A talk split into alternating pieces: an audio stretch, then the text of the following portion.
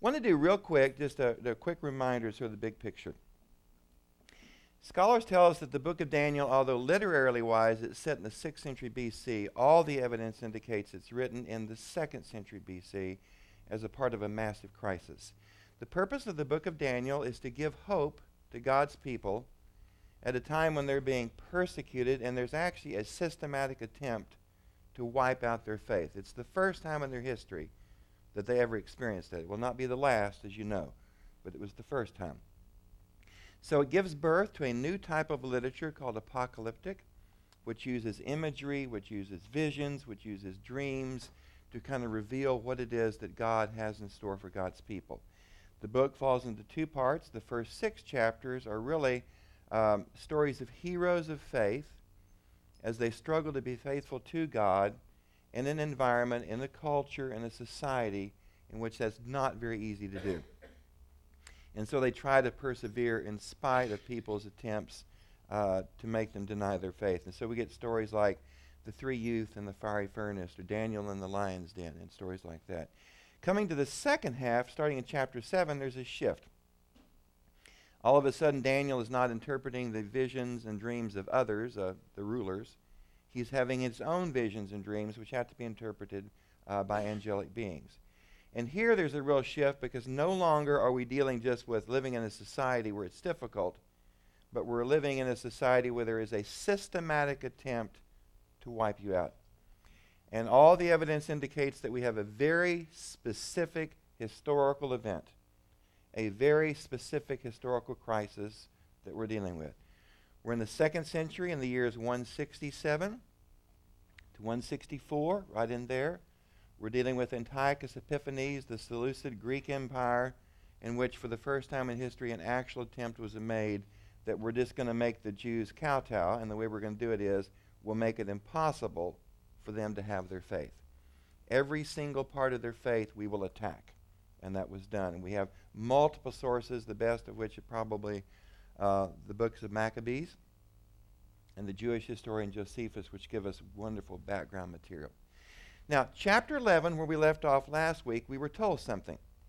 We were told in a sort of almost anticlimactic kind of way, it's really played down, that the time of suffering and the time of persecution will come to an end, and that the one who persecutes us, not named but very clear who we're talking about, Antiochus, will simply come to an end. No dramatic thing that God's going to do to him. Simply that will just, he's just like he just sort of fades off the scene. We're also told there that, the, that all of the people who suffered and died during this period for God, for their faith, um, that their deaths and their suffering has served a purpose. And this is the real issue the book now wants to turn to. And so in Daniel 11 uh, 35, we heard this. Some of the wise, and the wise, of course, in the book of Daniel, are those who are faithful to God who struggle to be faithful to God, who do everything the way that God wants it to be in spite of all the difficulties. Those are the wise. Uh, so that they may be refined, purified, and cleansed. English translation purged. It will be a very, very difficult time. Many will die. Many will suffer. This is not a pleasant experience. But that leaves a profound question out there that, that this book wants to deal with. Uh, you know, the book of Job embraces one of the great issues. You know, why do the righteous suffer? You know, why, how does God allow that to happen? And, and the book of Daniel also wrestles with this at this point. What about those who've suffered and died for their faith? Were they just a cleansing for everybody else? Is that all we can say? You know, you served, you served the larger good, okay? Out of this horrendous, horrible experience, good things will come, and your suffering was just the price we had to pay? Well, I'll tell you that that answer is not sufficient for the book of Daniel. We want to take it beyond that. Now, what we're about to enter into is something that we've never seen in the Old Testament. We've never seen in the Bible anywhere. So, to fully appreciate the radical nature of what uh, Daniel is about to do in this vision, we need to understand the faith of Israel as it existed before the second century, you know, before the book of Daniel, what we're basically saying is for a thousand plus years, this was the faith of Israel. what I want to show you. And this is the backdrop against which we need to hear Daniel 12.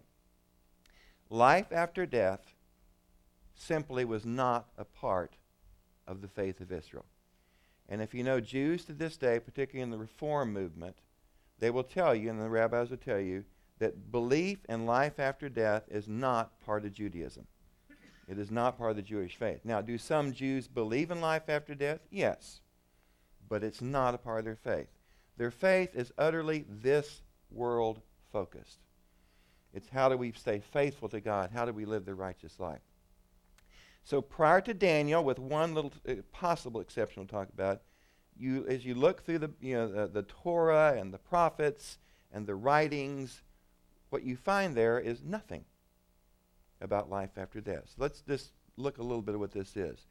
Israel's faith affirmed the finality of death very clearly. So in Genesis, remember the story? For you are dust, and dust you shall return. We use that in the funeral services. It is a reminder that we're not God, we are not creature, we are from the stuff of the earth, and the stuff of the earth that we shall return. Over in Job, which wrestles with suffering, we get this A mortal, born of woman, that's most of us, few in days, full of trouble, comes up like a flower and withers. And you get to a certain point in life, you realize that happens way too fast, you know. Uh, flees like a shadow that does not last, since their days are determined, and you have appointed the bounds that they cannot pass. There's hope for a tree. I hate, I hate coming a second to a tree. There's hope for a tree if it's cut down. It will sprout again, and its shoots or its roots, you know, will not will not cease. But mortals die and are laid low. Humans expire. And where are they? Mortals lie down in the grave. They do not rise again. Now, when we hear Daniel, we'll hear the opposite of this. But prior to Daniel, they do not rise again. Since the heavens are no more, they will not awake or be roused out of their sleep. Ecclesiastes, another wisdom book. Um, for the fate of humans and the fate of animals is the same. Now, if you believe that you go to heaven and your dogs and cats go with you, that's kind of good news. One dies, and so the other. So the point here is exactly the opposite. They all have the same breath, and humans have no advantage over the animals. All is vanity and chasing of the wind. The closest the Old Testament comes to an actual belief in life after death, except in da- Daniel 12, uh, was a belief in something called Sheol. You ever heard that term? And it, it's, a, it's a very vague, shadowy kind of thing. We have a few references here. Psalm 49. Like sheep, they are all appointed for Sheol. And you just translate death, okay? Straight to the grave they descend, and their form shall waste away. The imagery is your body decays, and that's it. Psalm 6 5. For in death there's no remembrance of you. When we die, we can't even remember God. That's interesting. In Sheol, who can praise you? If we can't remember God, could we praise God? That we can't remember? Of course not. Psalm 88. For my soul is full of troubles, and my life draws near to Sheol this is more metaphor, but he's using the imagery of death to talk about the suffering he's going through. I am like those who have no help. Those who die have no help. Like those forsaken among the dead. If you're dead, you've just been forsaken. Like the slain that lie in the grave. Like those whom you remember no more. Not only can we not remember God, God does not remember us in Sheol. For they are cut off from your hand. Do you work wonders for the dead? This is a rhetorical question. The answer would be no. Do the shades, the shadowy figures that after your death rise up to praise you? No. Now, what's significant is that is the faith of the nation of Israel in which the book of Daniel's message now comes with a profoundly different and new kind of message. It is new, it is unprecedented and it's unexpected. For the first time in the Old Testament, the New Testament is an entirely different, different reality. But in the Old Testament, for the first time, we get a clear affirmation life does not end with death, and that there is, in fact, more. So Daniel 12, 1 through 3. At that time, Michael, remember who Michael was? We have Michael, who's the two angels that are sort of the protectors, guardians of Israel. Michael and Gabriel. Uh, by the way, those appear in the New Testament, the story of Mary and Revelation, other places. Uh, the great prince, uh, prince here not meaning earthly prince, but sort of a uh, angelic being, the protector of your people shall come. There shall be a time of anguish. Anybody reading this book in the second century knows that's now. That's where we're living. Such as never occurred since nations first came into existence. And from this perspective of the Jewish people facing the, the oppression of Antiochus, it was unprecedented. First time it's ever happened. But at that time, at the precise moment that we're being persecuted, in the darkest hour, remember England during World War II? Churchill's book? In the darkest hour was, in fact, our finest hour. It's that kind of thinking. But at that time, your people shall be delivered, everyone who is found written in the book. Now, we'll talk about this in a second, but Daniel several times refers to books. Actually, he's going to refer to three different ones. Many of those who sleep in the dust of the earth, that would be those who died, shall awake. Some to everlasting life, some to shame and everlasting contempt. And that's a belief we're all very familiar with. Okay? This is the first time this belief has ever been articulated. Those who are wise, the faithful, the people who struggle to be obedient to God, shall shine like the brightness in the sky. And those are called stars. You shall become a star. I guess that's the way, only way some of us are going to become stars, but it's all right.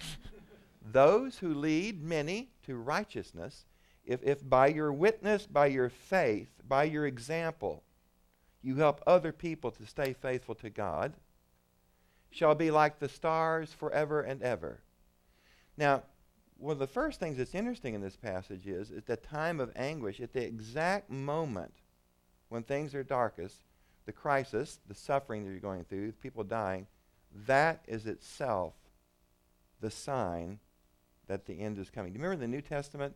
there should be wars and rumors of wars, and you have all that imagery. The same thinking here. In the darkest hour is just before the dawn.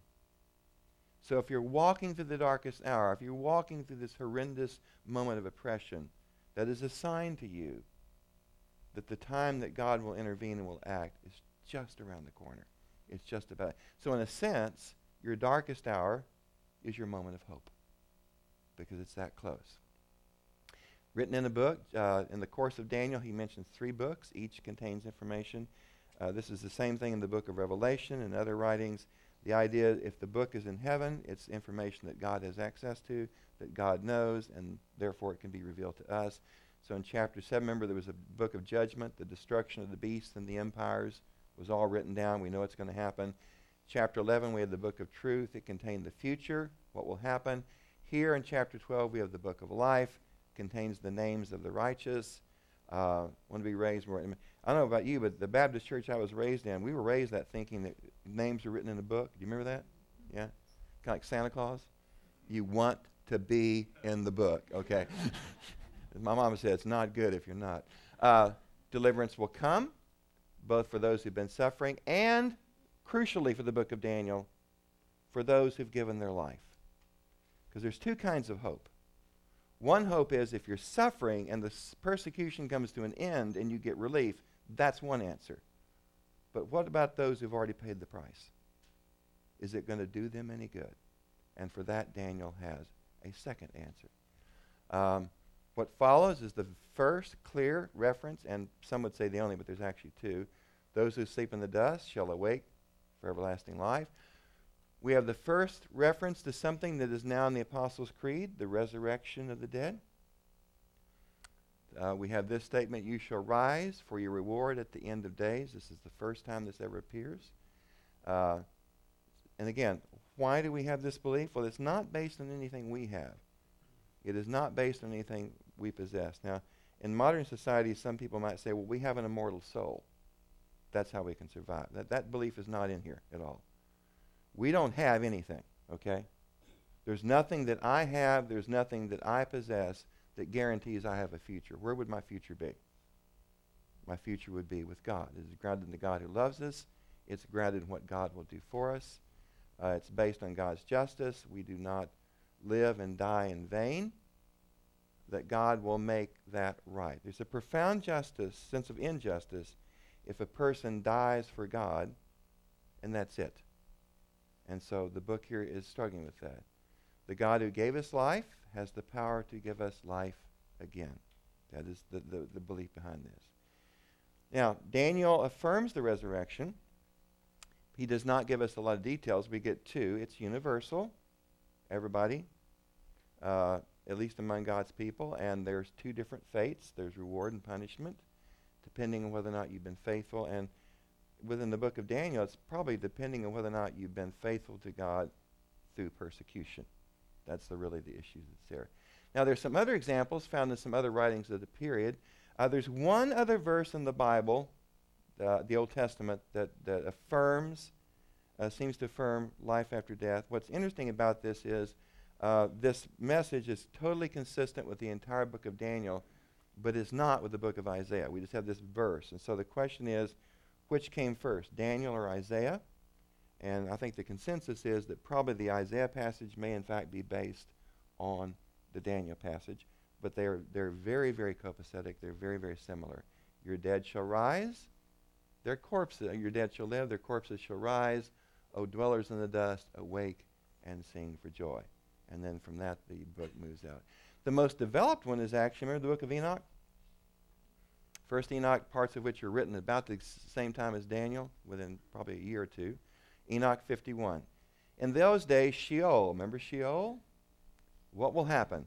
Sheol will return all the deposits which she has received. What would those be? Us. Anyone who's died. Hell, and probably don't mean here 20th century or medieval hell, fire and brimstone and stuff. Anybody remember in Greek, uh, in Greek thought, what the word was for hell that, that we translated hell? Well, Gehenna is the, is the Hebrew word in uh, Hades. Hades. And in Greek thought, Hades is the abode of the dead. So Hades, or hell, is from Greek society exactly what Sheol is for Hebrew society. Just two ways of saying the same thing. Sheol will give back. Hades will give back that which she owes. And he shall choose, he being God, he shall ch- uh, uh, choose the righteous and the holy ones from among the risen dead. So all rise, but then God chooses or selects the righteous and the holy for the day when they shall be selected and saved has arrived. And the earth shall rejoice, and the righteous ones should dwell upon her, and the elect ones shall walk upon her. What's interesting about this is when you're resurrected, where do you go? According to this. Here not heaven, which is exactly the message in the book of Revelation. I saw a new heaven and a new earth and new Jerusalem descending. And so everything is right here, right now. Some of us like that idea, some of us don't. Uh, but that's the imagery. Righteous ones shall dwell upon the earth, the elect ones shall walk upon her. Now, Daniel's not finished, so there's something else there. One more surprise about the ultimate fate. You don't just rise and then get to live upon the earth and walk around. There's something more. Um, you become like stars, celestial being. Now, in the ancient world, the belief was when you looked up at the sky and there was a little twinkly lights, they didn't know about hydrogen being burned and making helium and there being stars. What did they think they were? They were beings. They were angelic beings. And they, they kind of winked in and out, and some of them moved across the heaven and stuff. So the imagery is we shall be eventually with God in the celestial heavens. Uh, this is the earliest reference to this in the Bible. Would you be surprised if First Enoch also has the same thing? Uh, one, uh, 104. You shall si- shine like the lights of heaven. You shall be seen, and the windows of heaven. Uh, remember in Revelation, a door to heaven opens? Here it's the windows of heaven. Maybe you can't travel, but you can see. Be open to you. Um, by the way, do you know this is in the New Testament? It's in the writings of Paul, Philippians 2. Do all things without murmuring and arguing, so that you may be blameless and innocent. This gets quoted, quoted a lot. Children of God without blemish in the midst of a crooked and perverse generation. So again, it's a, it's a suffering kind of uh, deal, in which you shine like stars and the world. Most scholars say this is probably that same belief.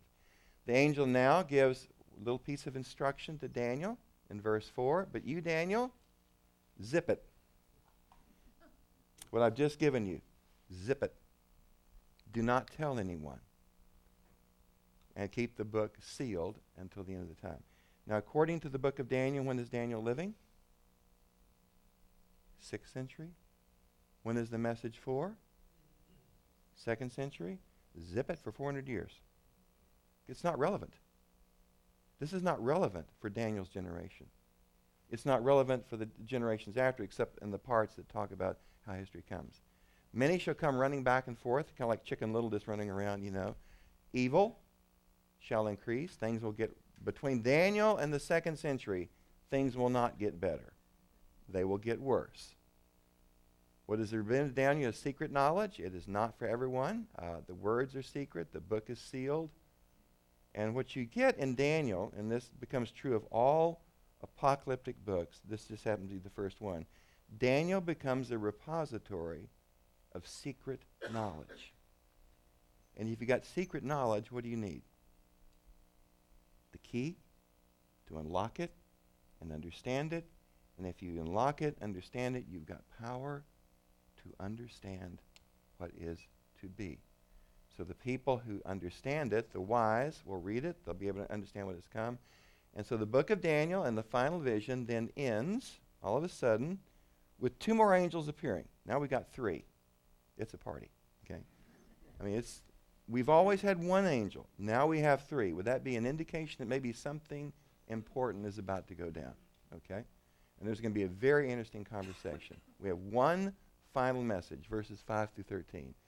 Then I, Daniel, looked, and two others, angelic beings, appeared, one standing on this bank of the stream, one standing on the other. One of them said to the man clothed in linen, remember that imagery? That's an a- angelic being. Uh, linen is what the, the priests wear when they serve God in the temple. Uh, Book of Revelation, they're always wearing the white linen. Who was upstream, and the, the angel asked a question. Let's give the angel benefit of the doubt, assume the question's a real question. How long shall it be until the end of these wonders? Which tells you what about the angel? He didn't know. An angel does not know. That's interesting. When these things will happen. So, if an angel doesn't know, who knows? God's the only one who knows. The man clothed in linen who was up street raised his right hand, his left hand, and said, Who knows? God knows. And I heard him swear by the one who lives forever. It would be, a little drum roll here, because this, this imagery now winds up in the book of Revelation and many other books. A time, two times, and a half time. And you'll see that, that repetition through many, many writings. How long is the time? A year. We've had this already in the book of Daniel. We've had it back in chapter 8 and that when the shattering of the power of the people, of the holy people, comes to an end, when the persecution ends, when Antiochus Epiphanes ends, when all this horrendous stuff that you're going through comes to an end, all these things would be accomplished. This is what we just heard just a couple of verses back. Okay. The darkest hour is the hour just before the dawn, so that when all these horrible, horrendous things happen, no it's about to be accomplished. I heard but did not understand. Totally, I'm totally with Daniel on this. So I said, My Lord, what about what shall be the outcome of these things? You're a little cryptic for me. You know, lay it out for me. He said, scat. It's original Hebrew. Scat. You know. Go your way, Daniel. For the words are to remain secret and revealed. Daniel is a figure of what century, according to the book? sixth century. The message of the book is for the second century. Daniel says, I want to know, I want to know, I want to know. And the angel says, You don't need to know. You're in the wrong century. This is not for you. So go your way until the end of the time. Many shall be purified, cleansed, and refined. We've had the second time we've had that imagery. But the wicked shall continue to act wickedly. I hate that. I just hate that. You know, I want the wicked to get what comes to them. But the wicked shall continue. By the way, that's the world we're still living in. None of the wicked shall understand what's in the book of Daniel and what's going to be happening, what all this vision imagery about. They won't understand. But those who are wise shall understand. Why will they understand? Final exam, book of Daniel. Why will they understand? How will they know? They got the book of Daniel. They've got the script. They've got the answer, which is what the book of Daniel is. From the time that the uh, regular burnt offering is taken away, and by the way, that happened several times. That's not that explicit. Babylonians took it away, uh, Antiochus took it away. And the abomination that desolates is set up. Do you remember from the book of Maccabees? The year is 167 BC. And Antiochus, the Greek, s- puts on top the altar of the temple in Jerusalem an, op- an altar to the pagan god Zeus and demands that all the Jews worship the pagan god Zeus or sacrifice their lives. That's the abomination that desolates. There shall be 1,290 days. Get your calculators out. How long is that? Three and a half years and just a little change. Okay? So it's the same message before. Happy are those who persevere. This is a beatitude. Happy are those who persevere and attain. Now, if you're following real closely, this is going to bother you. 1,335. Is that the same number we just heard? Flag that. But you, scat. Go your way. Rest. Euphemism. Die. Go your way, live your life, die. You shall rise for your reward at the end of the days. You will live your life, you will die, but at the end of time, the end of days, God will raise you up as God raises the others. So, with God's promise of deliverance from oppression and the promise of life after death, we get an angel that asks the key question how long? Because only God knows, nobody else does. How long will the persecution go on? How long before God acts? Even angels have to ask that. Uh, you, are not going to get that from anybody but God. Um, very similar to some teachings of, of Jesus in the New Testament. We don't know these things. Uh, the time of trial will end not at the in the sixth century, but 400 years later, it will end in the second century. Very specific time, very specific events. I mean, you you cannot miss what's being said here. Uh, from 167 BC, three and a half years later, and that puts us roughly at 164 BC, depending on the month that you're in in each one. Um, this is exactly the same answer we got in chapter 8. It's just been reinforced. So we go, and the book of, Mac- uh, the book of Maccabees tells us this. Uh, real quickly, if you look at Maccabees chapter 1, verses 45 54, Antiochus forbid burnt offerings, sacrifices, drink offerings in the sanctuary. Now, on the 15th day of Chislev and the year 145th year, they erected this sacrilege. And then chapter 4 says they rebuilt, this is after Judas Maccabeus defeats Antiochus' forces, rededicates the temple, and this, the holiday is called what? Hanukkah. This is the origin of Hanukkah. They rebuild the sanctuary. The, the tradition is they had enough oil for one day, and the candle lasted how many? Eight. So we have the eight branch candelabra stick. They rebuilt the sanctuary and the interior of the temple. They consecrated the course. Early in the morning, the 25th day, the ninth month, the month is Chislev, the year 148. That just happens to be 3.5 years, which is what Daniel's been saying. So when the Maccabees win, and the Maccabees rededicate the temple, everything will happen. Problem. Did it happen? No, not, not in the sense of the full vision. This is the anomaly of numbers. You've got one that says 1,290. That's consistent with six times in the book of Daniel, this you know, time, two times and a half time, all this. And you've got that one, one place where the number gets a little bit longer. What do you think might be going on there? Any ideas? Scholars think that, the, but this, that second number doesn't fit anything else in the book. So it's possible that it's a later editor trying to extend the time frame. You know, uh, the same way we do today with the book of Daniel, the book of Revelation, people are always reinterpreting. You know, is it, is it Russia and Red China? Is it North Korea and South Korea? Is it North Vietnam and South Vietnam? And just trying to apply that unknown. And we have probably an early example there, probably a later ed- editor. Uh, in the meanwhile, stuff does not go away. You just have to live with it. You have to deal with it. We will continue to suffer. The message for Daniel's readers. And by the way, one of the way you read, you read Daniel is, we're Daniel. If you're living anywhere in that 400 year spectrum and you're reading this book, you're Daniel. So what's the message to you? Scat. Go your way. Live your life. Um, the future's in God's hands. Trust that. God will deliver, but God will do it in God's time, not your time. Uh, none of the wicked will understand this, but the wise will understand it because we, they've got something the wicked do not have. They've got the book of Daniel. And the book of Daniel basically comes up with this message trust God, that in God's time, God will take care of it. There is a future both for those who suffer and there's a future for those who paid the ultimate price.